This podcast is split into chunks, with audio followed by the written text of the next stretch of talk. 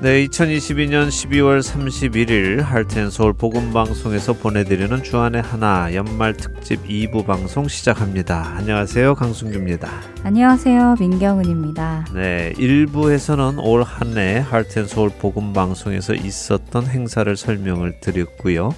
현재 직원으로 사역하고 계시는 간사님들을 소개해 드리는 시간을 가졌습니다. 네. 예, 주안의 하나 2부에서는 어떤 내용을 다룰까요? 네, 연말 특집 방송 주안의 하나 2부에서는 방송의 현황과 변화, 그리고 앞으로의 나아갈 방향에 대해 청취자 여러분들과 함께 나누고 또 함께 고민해 보는 시간을 좀 가지면 좋을 것 같습니다. 네, 방송의 현황과 변화 참 드릴 말씀이 있죠. 아, 그렇죠. 먼저는 어린이 방송에 관한 말씀을 좀 드려야 할 것 같습니다. 네. 벌써 7년 전이네요. 다음 세대들과 그 세대를 키우시는 부모님들을 위해 자녀들을 위한 방송을 2016년 1월부터 제작해서 방송을 시작했습니다. 네, 그랬죠. 세상의 가치관이 굉장히 빨리 성경에서 벗어나고 있음을 느껴서요.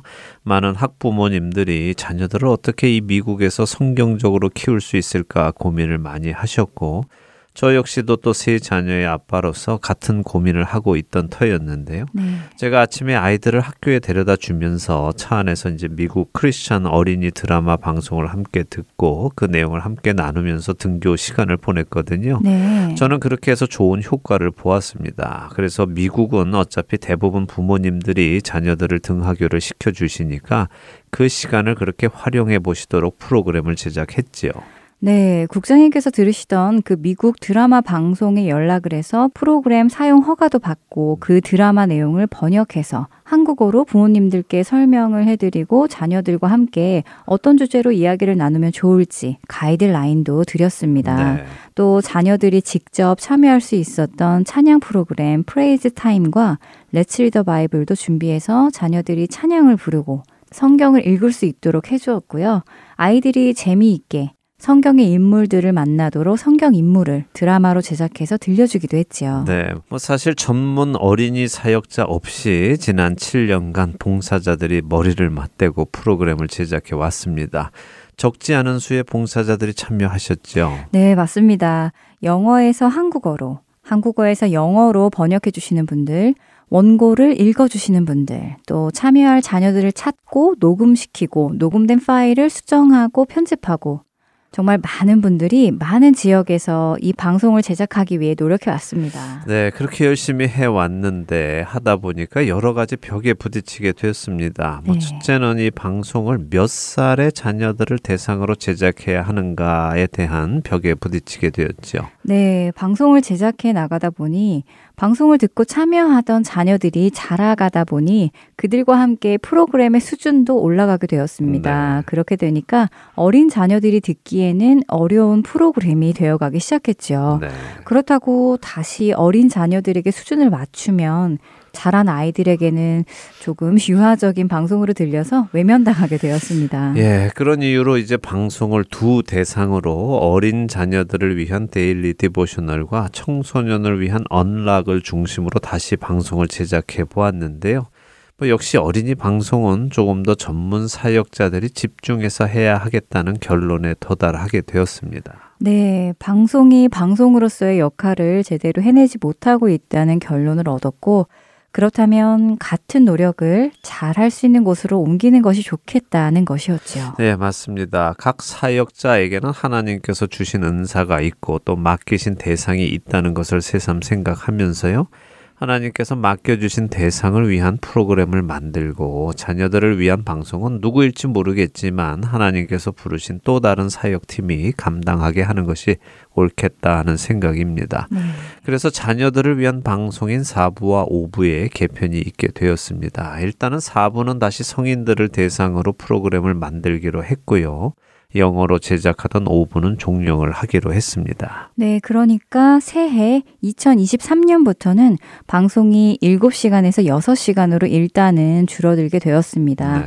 하나님께서 힘 주실 때에 필요하면 방송은 다시 1시간 늘어나게 되겠지요. 네, 하나님께서 필요한 일꾼들을 보내 주시기를 함께 기도해 주시기 바랍니다. 네, 여기서 찬양 한 곡 듣고 또 이야기 계속 나누도록 하겠습니다.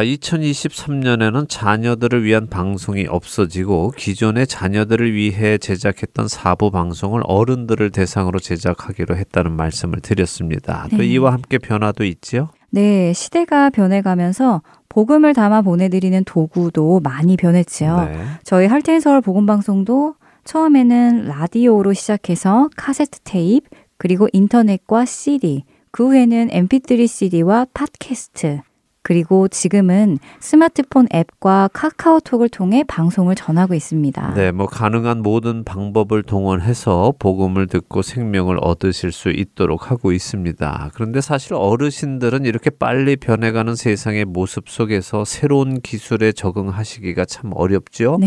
네 저도 따라가기가 참 벅찹니다. 네, 30대 후반인 저도 힘든 정도인데요, 뭐. 네, 뭐 이렇게 빨리 변화되다 보니 최근에는 마켓이나 한인업소에 CD를 CD를 배치해 주시는 봉사자들께서 일반 CD는 더 이상 소비가 잘 안 된다라고 연락을 주시고 계십니다. 지난 10여 년간 생산된 CD 플레이어는 대부분 MP3 CD를 재생할 수가 있고요. 차량에 장착된 CD 플레이어 역시 MP3 CD를 다 재생할 수 있기 때문에 웬만한 분들은 일반 CD를 사용하지 않으시고 MP3 CD를 사용하고 계시죠. 그나마도 요즘 자동차는 아예 CD 플레이어가 없지요. 그렇게 말입니다. 그래서 소비가 되지 않는 일반 CD를 굳이 마켓과 한인 업소에 배치하는 것은 낭비인 것으로 보입니다. 음. 그래서 2023년부터는 마켓과 한인 업소에 더 이상 일반 CD 배치는 하지 않기로 결정을 했습니다.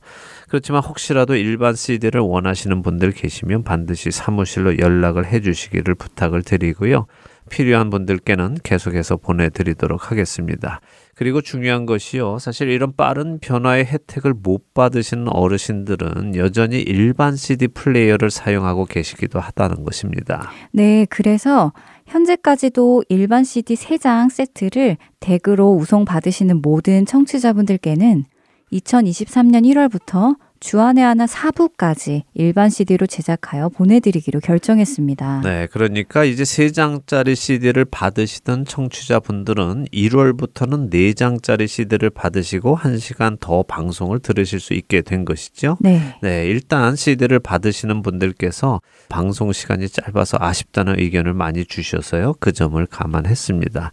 근데 이제 한 가지 걱정은요. 세 장 CD를 넣어서 보내드릴 때보다 한 장이 더 들어가니까 조금 더 두꺼워지겠죠. 음. 물론 CD 표면이 긁혀서 못 쓰게 되지 않도록 CD 사이사이마다 저희가 속지를 좀 넣어서 보내드릴 텐데요. 4장의 CD 세트가 아무 문제 없이 청취자 여러분들께 잘 도착할 수 있기를 바랍니다. 네, 이를 위해서 우리 청취자 여러분들도 함께 기도해 주시기를 부탁드립니다. 네, 이렇게 복음을 담아 전달하고 받아들이시고 하시는 방식이 변화하면서 요즘에는 스마트폰 앱과 카카오톡을 통해 방송을 들으시는 분들이 늘어나고 계십니다. 네, 지난 몇 년간 꾸준히 늘어가고 계시죠? 네. 사실 운전을 하시며 방송을 들으시는 분들이 특히 많으신데 자동차에 CD 플레이어가 없이 나온 것이 벌써 몇 년 되어 가기 때문에 CD가 상당히 많이 취소가 되었습니다. 네, 그렇죠. 불과 4, 5년 전까지만 해도 저희가 매주 만 장이 넘는 CD를 사용하고 있었는데요. 현재는 그 반인 5천 장 정도를 사용하고 있습니다. 네.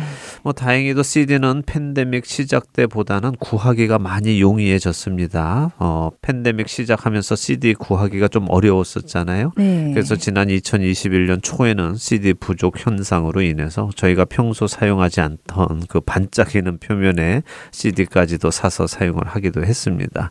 근데 지금은 CD 사용이 줄어서 그런지 일단 CD 구하는 것은 많이 쉬워졌습니다.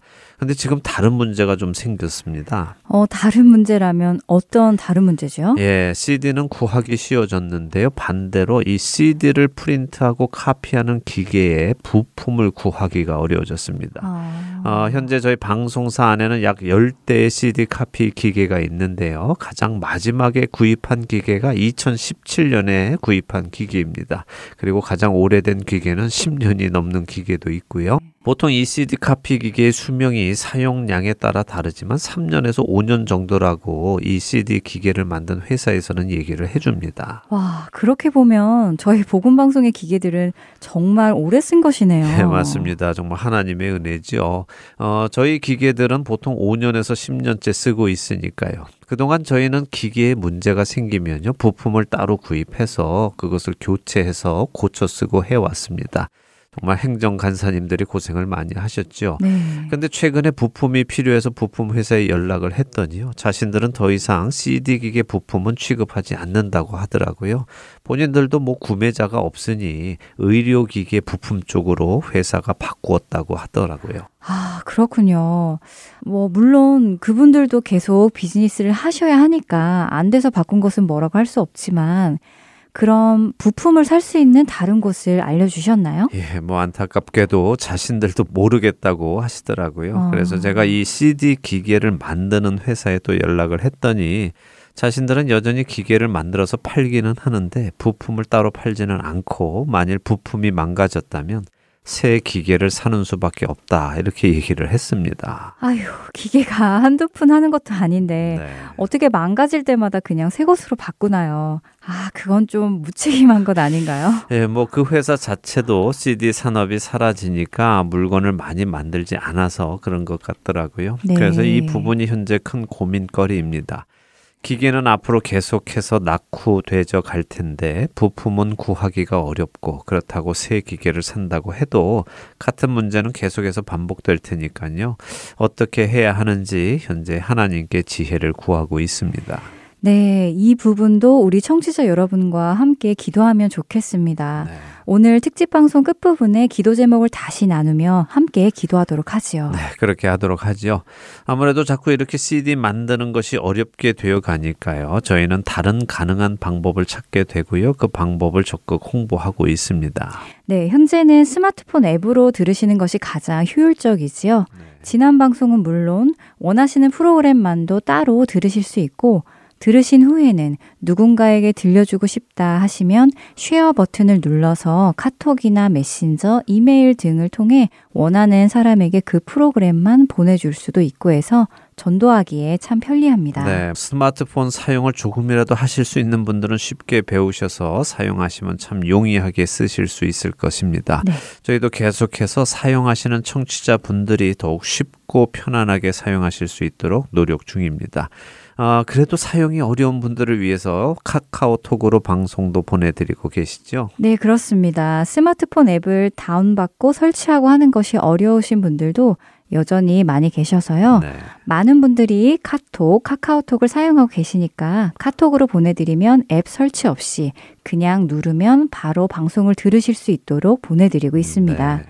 현재 약 200여 명의 청취자분들이 이렇게 카톡으로 방송을 매주 받아서 듣고 계십니다. 네, 뭐 쉽고 간편한 방법이지요. 네. 네. 그리고 여전히 많은 고민이 되는 방법이 또 하나 있지요. 유튜브 말씀하시는 것이군요. 네, 맞습니다. 유튜브.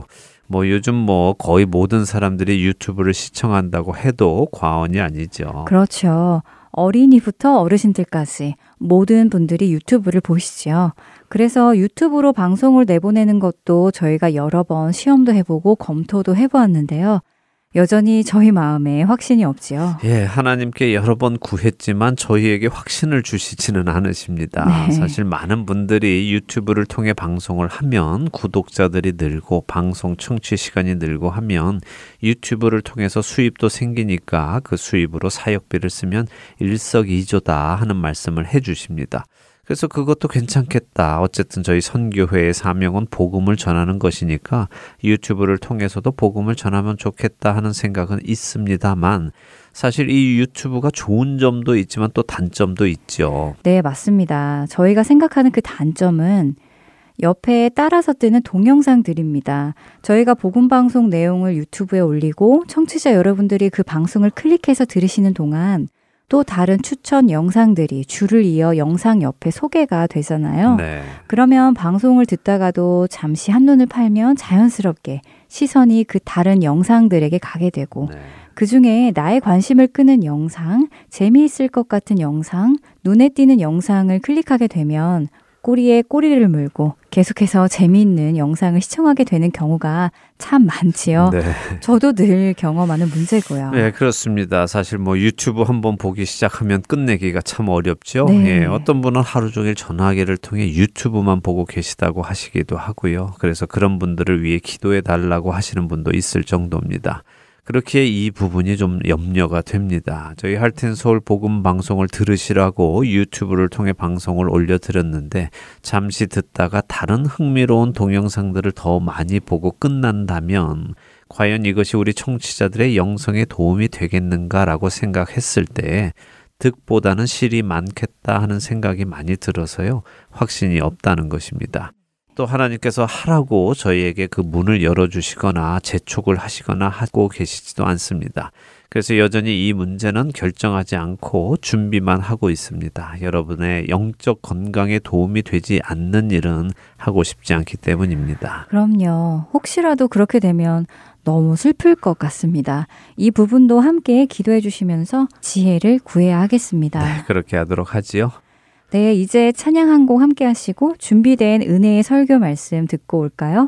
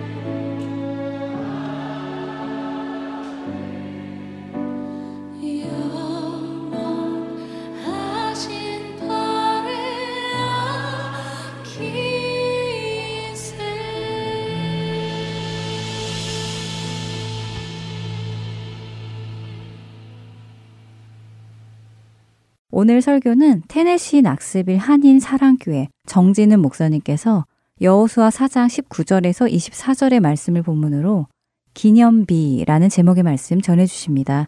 많은 은혜 받으시길 바랍니다.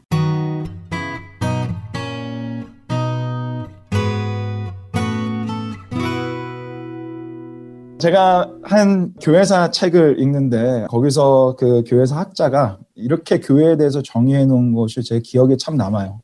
아, 뭐라고 교회에 대해서 정의를 해놨냐면 이렇게 정의해 놨습니다. 교회는 무슨 공동체다?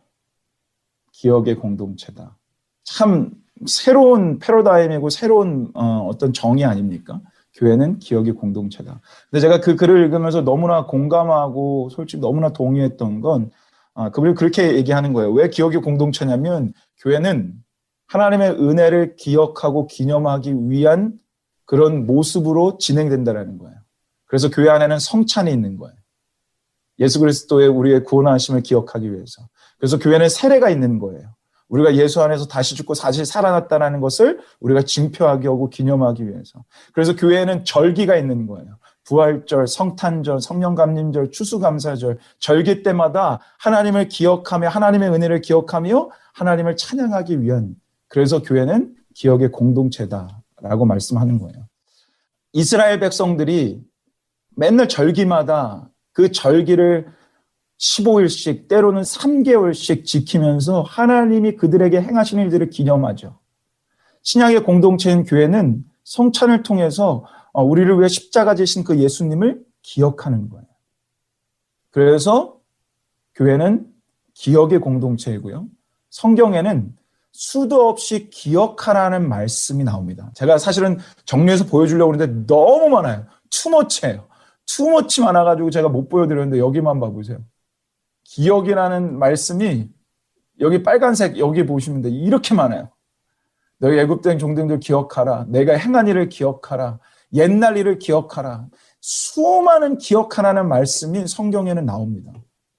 오늘 말씀도 오늘 여러분과 제가 읽었던 그 말씀도 바로 이 기억하라는 이 말씀의 맥락 속에서 우리에게 주어진 거예요. 오늘 말씀은 이 이스라엘 백성이 요단강을 건넌 직후 있었던 일을 묘사하고 있는 말씀입니다. 하나님께서 약속하신 가나안 땅으로 가는데 그 가나안 땅으로 가는데 요단강이 막힌 거예요. 근데 하나님이 그 강을 기적적으로 갈라주시고 이들이 모든 백성들이 그 믿음으로 그 강을 건넌 후에 이 메시지를 주는 겁니다. 요단강이 갈라진 이 말씀은 참 많은 의미를 갖고 있지만 가장 중요한 것은 내가 말한 것은 능치 못함 없이 신실하게 다 이루어진다라는 것을 요단강을 갈라주시면서 그들에게 보여주신 거죠. 기적의 하나님, 창조주의 하나님, 내가 너희를 반드시 약속의 땅까지 보내주겠다라는 그 말씀을 보여주는 장면이 바로 이 요단강 건너고 가는 장면입니다. 그리고 나서 하나님이요 이스라엘 백성들에게 12명을 여호수아를 통해서 12명을 택해서 12도를 이렇게 가져오라 그래요. 요단 강 안에 있는 12도를. 그래서 이 12도를 이 12지파의 대표들이 갖고 와서 여기에 이 돌을 쌓으며 바로 기념비를 세우는 그 말씀이 오늘 말씀입니다. 성경에는 이런 기념비를 세우면서 기억하라는 말씀이 수도 없이 나옵니다. 하나님과 언약을 맺을 때, 하나님이 기적을 베풀어 주실 때, 하나님이 은혜를 주셨을 때 계속 계속 이런 기념비를 세웁니다. 왜요? 기억하기 위해서. 하나님의 은혜를, 하나님의 기적을, 하나님께 감사할 수 있는 그 일들을 기억하기 위해서. 오늘 이 기념비, 왜 하나님께서 그렇게 기억하라고 강조하며 우리에게 말씀하시는지 저는 오늘 이 정말 이 한 해를 마무리하면 이때에 우리가 말씀으로 하나님의 이 기억하라는 이 말씀을 분명하게 한번 마음에 새겼으면 좋겠어요. 왜 하나님께서 그토록 성경에서 기억하라고 말씀하셨는가? 첫 번째, 우리는 망각의 존재들이기 때문입니다. 다들 동의하지 않습니까? 우리 이 얘기가 제 얘기가 아니잖아요. 우리는 망각의 인간은 망각의 동물이다. 근데 전 동물이라는 단어를 쓰기 쉽지 않아서 망각의 존재들이다라고 썼는데요. 독일의 심리학자 헤르만 에빙하우스에 의하면요. 이분은 16년 동안 인간의 망각에 대해서 연구를 했는데 인간은 10분 후부터 망각하기 시작한답니다. 그럼 1시간 뒤에는 50%를 잊고요. 하루 뒤에는 70%를 잊어버리고 한 달 뒤에는 80%를 망각한대요. 잊어버린대요. 그러니까 아무리 머리가 뛰어나다고 한들 아무리 천재라고 해도 인간의 기억력은 선천적으로 한계를 가질 수밖에 없다라는 거예요. 그러니까 여러분 분명히 전화기를 손에 들고 있으면서 어 너 전화기 어디 갔지? 라고 여러분이 하고 있어도 너무 많이 시험 안 들어도 되는 거예요. 여러분이 냉장고에 열고 냉장고에는 전화기를 넣어놓고 전화기를 찾고 있어도 여러분 그렇게 시험 들지 않아도 돼요. 어, 여러분만 그런 거 아니에요. 여러분 그럴 때마다 항상 우리 박 권사님 아 내가 치매가 왔나 봐요. 이러는데 아니에요. 괜찮아요. 다 그래요. 다.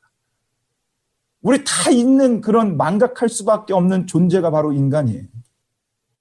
그러나 여러분 생각해 보세요.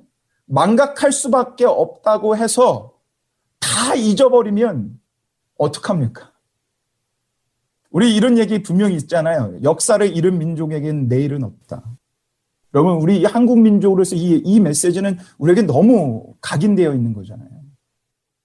우리가 망각하는 존재라 그래서 모든 역사를 잃어버리면 그 역사, 그 아픔의 역사, 실수의 역사, 그 정말 다시 반복하고 싶지 않은 역사는 반복될 수밖에 없기 때문에 역사를 잃은 민족에게는 내일은 없다라는 얘기가 있는 거예요.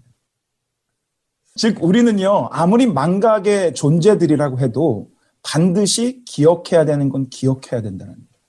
그래서 성경에는 수도 없이 우리에게 기억하라고 말씀하시는 거예요. 우리가 망각의 존재들이라는 걸 하나님이 너무나 잘 아니까. 우리 하나님이 창조주잖아요.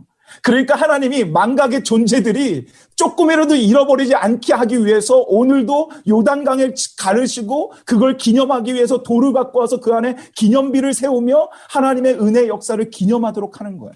저는 이 부분을 읽으면서요, 정말로 하나님의 넘치는 이 은혜와 하나님은 정말 우리의 최고의 선생님이시고 하나님은 진짜 우리의 창조주라는 것을 저는 깊이 정말 깨닫게 됐어요. 더 느껴졌어요. 이 부분을 제가 말씀을 준비하면서. 왜냐하면 제가 제자 훈련할 때마다 나누는 얘기가 있는데요. 이거는 교육학적으로 하는 얘기인데 우리 제자 훈련 받으신 분들은 아실 거예요. 교육학적으로요. 사람은 본 것은 10%만 기억한답니다. 그리고 보고 들으면 50%가 남는데요. 그래서 제가 지금 이 PPT를 하는 이유가 여러분이 듣기만 하지 말고 보면서 하라고 이렇게 하는 거예요. 50%가 남으니까.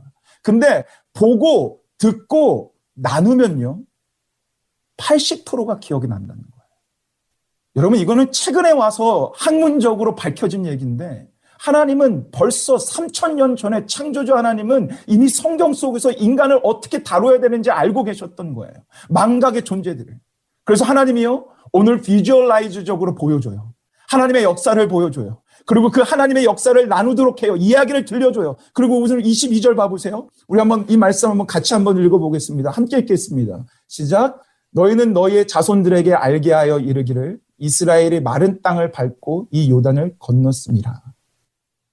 비주얼라이적으로 보여주시고 듣게 하시고 거기서 끝나지 않고요. 후손들에게 그 기념비를 바라보면서 이 일이 어떤 일이었는지를 나누도록 가르치도록 하고 있어요. 그러면 사람에게는 80%의 기억이 남는다는 거예요. 그래서 여러분들은 제 설교를 기억하지 못해도 저는 제 설교를 기억하는 거예요. 저는 나누는 사람이니까. 우리 창조주 하나님은 여러분이 얼마나 연약하고 한계가 있는지 알기 때문에 우리에게 성경에서 이런 기념비를 통해서 여러분 안에 하나님의 은혜를 남게 하기를 원하시는 거예요. 오늘 이 말씀을 통해서 전 여러분에게 이런 질문을 하고 싶어요. 여러분, 사랑하는 여러분, 여러분 안에 얼마나 많은 영적인 기념비가 세워져 있습니까? 보고 듣고 나눠서 내 안에 진짜 지워지지 않는 그 영적 기념비가 여러분 안에는 얼마나 있으십니까? 말씀을 준비하면서 좀 돌아봤어요. 저에게는 어떤 영적 기념비가 있을까? 저에겐 딱 한 가지가 있는 것 같아요. 뭐 여러 가지가 있겠지만 정말 중요한 딱 한 가지가 있는데 저는 그게 바로 가정 예배예요. 저는 저는 오늘 여러분이 정말 이 얘기를 잘 들으셨으면 좋겠어요. 특별히 우리 믿음의 가정을 꾸리는 우리 분들. 저희 아버지는 정말 독실한 크리스찬이었기 때문에 저는 가정 예배를 쉴 수 없이 드렸어요. 쉴 수 없을 정도로. 그러니까 무슨 기념일만 되면 드렸고요. 그냥 날마다 어떤 그냥 아버지가 드리고 싶으면 불러서 드렸어요. 특별히 기념일, 생일날, 결혼 기념일날, 그리고 설날 때, 구정 때, 추석 때, 아니 어떤 절기만 되면 하여튼 무조건 다 가정을 모으라 그래서 우리 가정 예배를 드렸어요. 정말 드리기 싫었어요. 특별히 여러분 그거 아세요? 성탄절에는요, 교회 가서 성탄절 예배를 드리고 집에 와서 또 가정 예배를 드렸어요. 송구영신 예배 때나 신년 때는요, 교회 가서 예배 드리고 또 집에 와서 또 가정 예배 드렸어요. 그게 얼마나 싫었는지 아세요? 근데 여러분, 제가 그게 정말 싫었는데, 보고 듣고 나누는 그 영적인 기념비가 제 안에 남아가지고, 지워지지가 않는다는 거예요. 제 안에 지워지지 않는 것이 한 가지가 있어요. 아, 생일날은 내가 축하받는 날이 아니라 하나님께 예배하는 날이구나. 아, 설날은 세뱃돈 받는 날이 아니라 우리 인생의 주인이신 하나님께 예배하는 날이구나. 어릴 때부터 이 가정 예배를 드렸던 영적인 기념비가 제 안에 남아 있다 보니까 제 안에는 그게 저절로 각인된 거예요. 그래서 여러분 아시잖아요. 제가 좀 얼마나 망난이었어요. 제가 진짜 너무 감사한 건 오늘 사실은 여러분 기적이 일어난 게 뭔지 아세요? 기적적인 일이 일어난 건 저는 망나니로 살았을 때요. 마지막 30일 날 맨날 술톡에 살아 살았어요. 그런데 어릴 때부터 가정 예배를 드려서요. 술 먹다가도 송구영신 예배 드리러 교회 갔어요. 술 냄새를 풍기면서. 그리고 예배가 끝나면 다시 나와서 술자리로 갔어요. 저는 여러분의 삶에요. 분명하게 보고 듣고 나눠서 여러분 안에 기념비가 세워질 그 영적인 기념비가 하나님이 원하시는 영적인 기념비가 여러분의 인생에 수두룩하기 원합니다. 그래서 우리 아이들이요. 그 영적인 기념비를 통해서 하나님을 기억하기를 소망합니다. 그런 복된 삶과 그 복된 가정이 되기를 예수 그리스도 이름으로 간절히 간절히 축복합니다. 우리가 이 기념비를 세고 기억하라고 말씀하신 두 번째 이유가 있어요. 두 번째 이유는 이 앞을 봐보세요. 우리로 기억하게 하여서 그분을 경외하는 삶을 살아가게 하기 위해서예요. 뭐 하게 하기 위해서요? 그분을 경외하는 삶을 살아가기 위해서. 오늘 본문 말씀 24절 말씀입니다. 우리 함께 읽겠습니다. 시작. 이는 땅의 모든 백성에게 여호와의 손이 강하신 것을 알게 하며 너희가 너희 하나님 여호와를 항상 경외하게 하려 하심이라 하라. 이는 이렇게 기념비를 세운 이유는 너에게 기억하라고 말씀하시는 이유는 너희가 항상 그것을 기억하며 하나님을 경외하게 하기 위해서. 저는 이 부분을 좀 더 깊이 나누기 위해서 여러분에게 먼저 좀 한 가지 깊이 좀 생각해 봤으면 좋겠는 게 있어요. 여러분, 성경에서 보면요. 하나님이 기념비를 세우고 기억하라고 말씀하실 때마다 꼭 기적이 일어나거나 은혜를 베푸셨을 때만이 아니었어요. 아니면 하나님이 언약을 주고 언약을 기억하기 위해서 기념비를 세우라고 할 좋은 것만 있을 때만 기념비를 세우라고 한 게 아니고요. 성경을 가만히 보면요. 기념비를 세우라고 말씀하실 때에 어떠한 모습이 같이 등장하냐면 이스라엘 백성들이 죄를 졌을 때도 하나님은 기념비를 세우고 기억하라고 말씀하십니다. 수도 없이 말씀하세요. 신명기 말씀 9장 7절만 봐보세요. 너는 광야에서 내 하나님 여호와를 경노하게 하던 일을 잊지 말고 기억하라. 너는 애굽에서 그 죄된 종이었던 모습을 기억하라. 성경에는요 수도 없이 이런 말씀이 나와요. 너의 죄를 기억하라. 너가 어떻게 하나님을 아, 마음 앞에 했고 너희가 어떤 그런 죄를 지으며 살아갔는지를 기억하라. 근데 여러분 이 죄를 기억하라는 것은요 예수 안에 있는 우리에겐 좀 다르게 와닿아야 돼요. 이 죄를 기억하라는 것은 평생에 우리에게 죄책감을 가지고 살아가라는 말씀이 아니에요. 그런 뉘앙스의 말씀이 아니에요. 기억하면서 평생 너 얼마나 네가 죄인인지 기억해서 하나님 앞에 정말 죄인으로 살아가. 이 죄인아! 이렇게 얘기하는 말씀이 아니라는 거예요. 여러분 혹시 지난 주일 말씀이 기억나십니까? 사도 바울이 양심 선언을 했어요. 양심 선언. 이렇게 말씀했습니다. 사도 바울이 사람들 앞에서 내가 오늘까지 범사에 양심을 따라 하나님을 섬겼노라 하거든요. 그게 무슨 말이냐면 자신은 양심에 거리낌 없이 살아갔다라는 거예요. 양심에 거리낌 없이. 양심에 하나 거리낌 없이. 근데 여러분 제가 질문해 볼게요. 진짜 사도 바울이 양심에 거리끼는 일을 한 번도 한 적이 없었을까요? 여러분 잘 생각해 보세요. 사도 바울이 예수님 믿기 전에 어떤 사람이었어요? 예수님 믿는 사람을 핍박하고 심지어 죽이기까지 한 사람이에요. 여러분 잘 생각하세요. 예수 믿는 자를 죽이기까지 한 사람이에요. 아니, 예수 믿는 사람을 죽이기까지 한 그 살인자가 사람들 앞에서 떳떳하게 나는 양심에 꺼리낌 없이 살아갔다라고 얘기할 수 있어요? 자신의 신념 때문에 한 사람을, 다른 사람들을 그렇게 죽이기까지 한 사람이 양심에 꺼리낌 없다라고 얘기할 수 있나요? 사도 바울은 죄를 깨끗하게 그냥 다 잊어버렸고 양심에 털이 난 사람이니까요. 그래서 자신의 죄를 기억조차 하지 못하나요?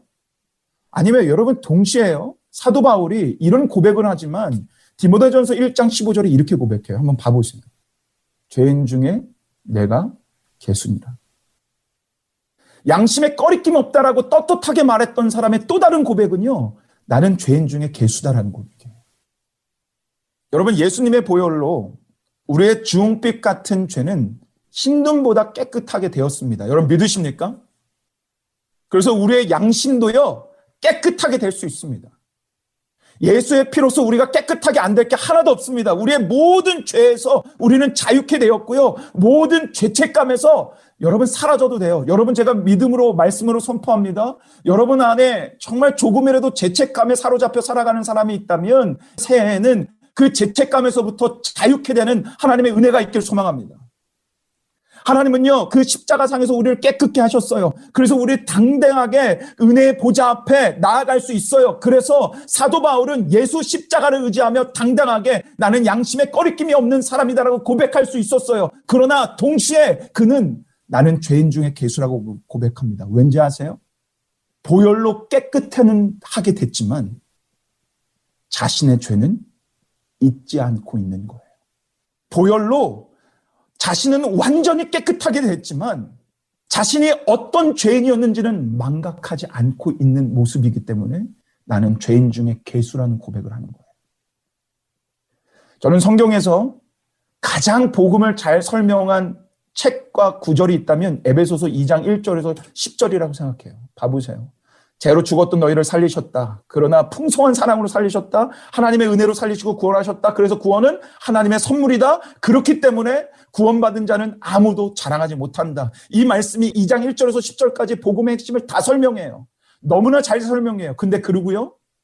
11절에서 이렇게 말씀하십니다. 그러므로 생각하라. 이게 원문의 번역을 다르게 하면요. 그러므로 기억하라. 11절 말씀을 보면 어떤 일이 이 에베소 교회에 있었냐면 이들은 이스라엘 사람과 이방인 사람들이 싸웠어요. 서로 원수가 됐어요. 서로 잘났다라고 교회 안에서 한 예수를 믿는 그 공동체가 서로 잘났다고 싸운 거예요. 그래서 사도 바울은요, 싸우지 마라고 얘기하기 전에 먼저 2장 1절에서 10절까지 예수 안에 있는 복음이 뭔지를 설명합니다. 너희가 얼마나 죄인이었는지 얘기합니다. 그리고 그 죄로 그 죄인이었던 너희가 어떻게 구원받았는지를 얘기합니다. 죄로 구원받을 수 없었던 너희가 하나님의 사랑으로 은혜로 구원받았기에 자랑할 게 하나도 없다. 그러므로 기억하라. 그리고 얘기해요. 그런 너희가 싸울 수 있느냐? 너희가 어떤 자였는지를 기억하면 싸울 수 있느냐? 너희가 이스라엘 백성이든 이 이방인이든 뭐가 도찐개찐 뭐가 잘난 것이 있느냐? 하나님 안에서 똑같은 죄인이었고 하나님의 은혜 아니었으면 구원받지 못하는 자들이었는데 너희들이 뭐가 잘났다고 지금 싸우고 있느냐? 그러므로 기억하라. 이 은혜를 기억하면 끝난다라는 거예요. 원수 같은 그 관계가 해결된다라는 거예요. 그리고 우리의 사명의 문제도 우리의 삶의 문제도 죄인이었던 그 자가 은혜 받은 것을 기억하면 달라진다라는 거예요. 오늘 말씀처럼 기억하면 하나님을 경외하는 삶을 살아갈 수 있다라는 거예요. 우리가 어떤 자였는지를 기억하면 하나님께 경배하는 자로 살아갈 수 있다는 거예요. 그래서 오늘 기념비를 세우시고 죄를 졌을 때도 기념비를 세우며 우리에게 기억하라라고 말씀하시는 거예요. 제가 오늘 이 기념비에 대한 말씀을 어, 나누는 이유가 있습니다. 제가 예전에도 송구영신 예배 때마다 말씀드렸지만 저는 이 송구영신 예배 말씀을요, 1년 내내 준비해요. 한 해를 보내면서 하나님이 어떻게 행하셨고 어떤 일을 했는지를 계속 묵상하면서 저는 송구영신 예배 이 말씀 하나를 준비합니다. 절대로 허투루 이 송구영신 예배 말씀 준비하지 않아요. 제가 한 해를 준비하면서 흘러가면서 제 안에 송구영신 예배 말씀을 계속 묵상하면서 제 안에 주셨던 말씀이 마음이 하나가 있어요. 바로 죄를 기억하라는 말씀은 은혜를 기억하라는 말씀입니다. 하, 너무 멋지죠? 누가 한 얘기인지 아세요? 죄를 기억하라는 말씀은 은혜를 기억하라는 말씀이다. 정지는 목사가 했어요. 기억하세요? 제가 이 성구영신 예배를 말씀을 준비하면서 제 안에 계속 하나님이 떠오르게 하고 생각나게 했던 그 마음, 그 말씀은 하나 이거예요. 기억하라예요. 코비드 19을 기억하라. 팬데믹을 기억하라. 왜냐하면 코비드 19 팬데믹 사건은 역사상 가장 전무후무한 엄청난 사건이기 때문에 정말로 많은 메시지를 우리에게 주는 한 해였기 때문에 저에게 계속 이 송구영신 예배를 준비하면서 저에게 주셨던 말씀은 또 마음은 기억하라요. 전 인류가 고통을 당했어요. 교회에 역사적으로 문이 닫혔어요. 예배를 못 드려요. 교회 나가지 못했어요. 교회적으로 세상적으로 정말 하나님은 올 한 해 정말 중요한 많은 메시지를 줬어요. 세상이 얼마나 악한지, 얼마나 이긴적인지, 하나님께서 왜 교회를 문을 닫으셨는지, 하나님이 얼마나 우리의 예배와 우리의 교회 모습을 원치 않고 있었는지, 교회 문을 닫으시면서 우리를 새롭게 하시고 개혁시키시고 변혁시키시기를 원하시는 그 하나님의 마음이 코빅19 팬데믹을 통해서 분명하게 보여주셨어요. 제가 예전에도 말씀드렸지만 한 세미나를 들으면서 그 교수님이 정말 제 마음에 가슴에 와닿는 말씀을 하셨는데 이거예요. COVID 19 속에서 가장 비참한 것은 이 COVID 19이 끝나고 원래의 모습으로 다시 돌아가는 것이다. 팬데믹은 분명히 언젠간 끝나요. COVID 19는 언젠간 끝나요. 교회 문은 그래서 다시 열릴 거예요. 그런데 만약에 다시 돌아갔는데 원래의 모습대로 동일한 모습대로 돌아간다면 하나도 변화되지 않는 모습으로 돌아간다면 그것이 가장 큰 비극이다라고 말씀하는 그 교수님의 말씀이 저는 가슴에 가장 남았어요. 수많은 세미나를 들었는데 하나님은 이 팬데믹 속에서 코비드 19을 통해서 여러분과 제가 새롭게 되기를 원하십니다. 새롭게 우리의 예배가 되길 원하시고 교회가 교회 되길 원하시고 성도가 성도 되길 원하시고 우리의 이중적인 모습이 변화되길 원하시고 우리의 이기적인 모습이 변화가 되길 원하시고 이기적으로 자연을 함부로 하고 함부로 정말 욕심내며 살아갔던 그 모습을 바꾸기를 하나님은 원하세요. 그러기 위해서 여러분과 제가 반드시 기억해야 되는 건 오늘 말씀이에요. 기억해야 된다는 거예요. 다시 분명히 우리 원래 모습으로 언젠간 돌아갈 텐데 우리가 기억하지 않으면 이 전염병은 다시 반복됩니다. 이런 교회 무너짐은 또다시 반복됩니다. 이 예배 가운데 하나님이 주시는 이 말씀을 분명히 우리는 기억했으면 좋겠어요. 그래서 여러분과 제가 이 기념비를 분명히 이 말씀 가운데 여러분의 마음 속에 분명히 각인했으면 좋겠어요. 그리고 정말 여러분에게 분명하게 건면하고 싶은 건 여러분의 자녀를 이 기념비를 통해서 기억하도록 만들어 주셨으면 좋겠어요. 얼마나 인간의 죄 때문에 고통스러웠는지, 얼마나 인간의 욕심 때문에 이 세상이 무너지고 교회가 무너졌는지, 하나님이 마음 아파셨는지, 우리 자녀에게 오늘 말씀처럼 그 기념비를 세워서 전하지 않으면 우리의 자녀는 똑같은 아니 더 심한 고통을 받을 수 있다라는 거예요. 그래서 이 송구영신 예배 하나님이 주시는 이 말씀은 여러분의 평생에 분명하게 마음에 새긴되는 그 영적인 이 기념비가 돼야 됩니다. 사랑하는 여러분, 오늘 주시는 이 말씀을 기억하십시오. 기억해야 됩니다. 그래야 똑같은 역사는 반복되지 않습니다. 우리는 망각의 존재들입니다. 그래서 보고 듣고 나누어서 우리 이 비참한 이 역사가 반복되지 않을 수 있도록 분명하게 기억되는 그 하나님의 권능적인 밤의 역사가, 이 말씀의 역사가 우리 모두에게 흘러 넘치기를 우리 주 예수 그리스도의 이름으로 간절히 간절히 축원합니다. 우리 같이 기도하겠습니다. 하나님 감사합니다. 오늘 우리에게 이렇게 귀한 말씀을 허락하여 주시고 이렇게 예배로 말씀으로 잘 정리할 수 있는 이 예배로 우리를 불러 주셔서 감사합니다. 하나님 오늘 이 말씀이 그냥 단지 진짜 공허하게 외치는 꽹가리 소리 같은 소리로 안 들리길 원합니다. 팬데믹은 우리 모두의 죄의 모습이 드러나는 순간이었고, 하나님의 교회에게 무엇을 원하는지 분명히 알려주시는 순간이었고, 우리 인간이 얼마나 이기적이고 욕심 많은 존재인지를 일깨워주는 순간이었습니다. 이 세상은 조금이라도 바뀔 줄 믿습니다. 그리고 이 비참한 역사는 반복되지 않을 줄 믿습니다. 그러니 하나님, 오늘 이 말씀이 우리 마음에 새겨서, 우리 영에 새겨져서 평생에 기억하는 은혜가 이 시간에 임할 수 있도록 주님 역사하여 주옵소서. 감사를 드리오며 우리에게 그 말씀으로 각인시켜 주셔서 끝까지 기억하며 하나님을 경외하는 자로 살아가게 만들어 주시오. 우리 주 예수 그리스도의 이름으로 간절히 간절히 기도 올리옵나이다. 아멘.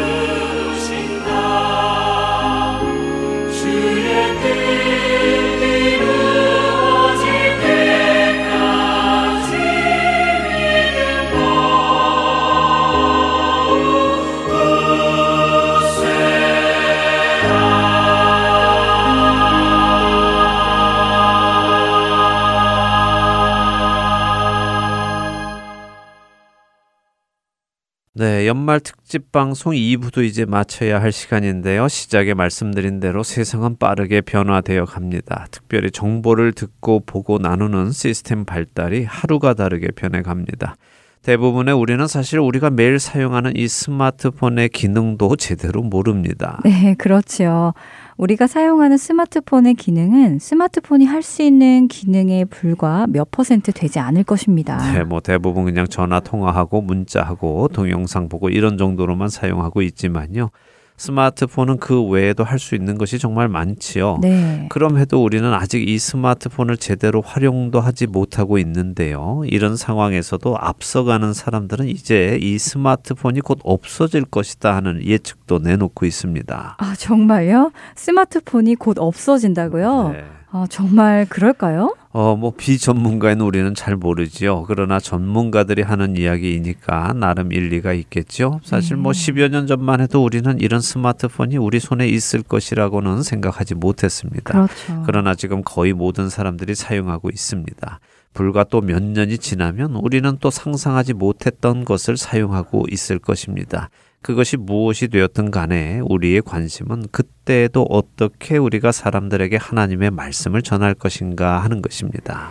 네, 어, 세상이 아무리 변해가도 변하지 않으시는 그 하나님의 말씀, 우리를 구원하신 예수 그리스도의 십자가를 전하는 일은 변함없이 전달되어야 할 것입니다. 네.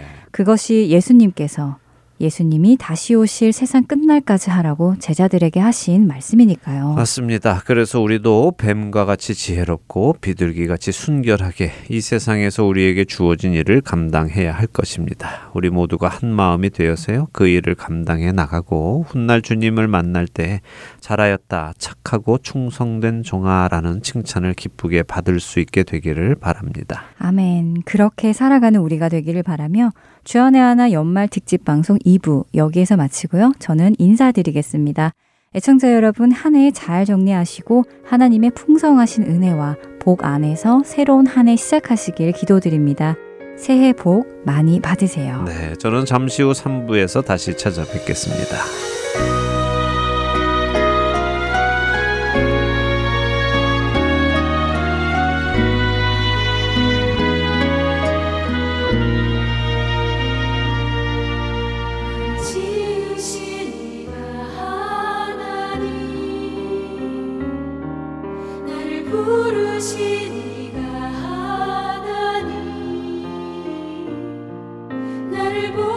보